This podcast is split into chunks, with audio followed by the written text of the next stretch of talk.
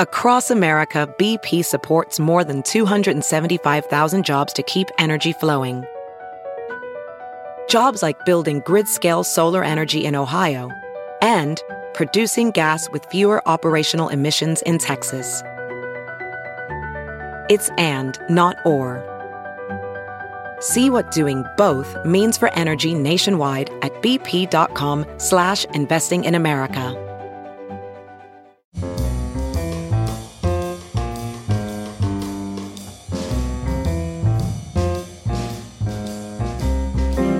Merriam Webster's Word of the Day for Friday, December 29th. Brought to you by Merriam Webster, creators of Merriam Webster Unabridged.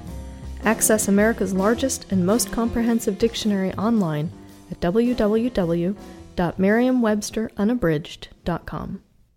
The word of the day for December 29th is pell mell, spelled as two words hyphenated P E L L hyphen M E L L.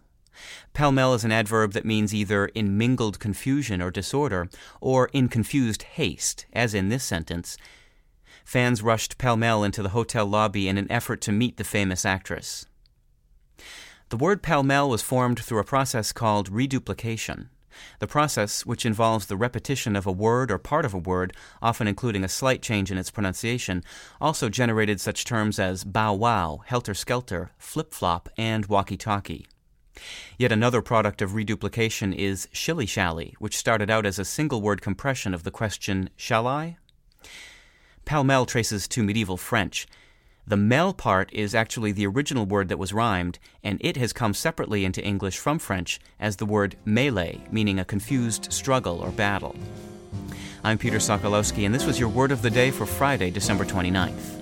For more information, visit Merriam-Webster online at www.merriam-webster.com.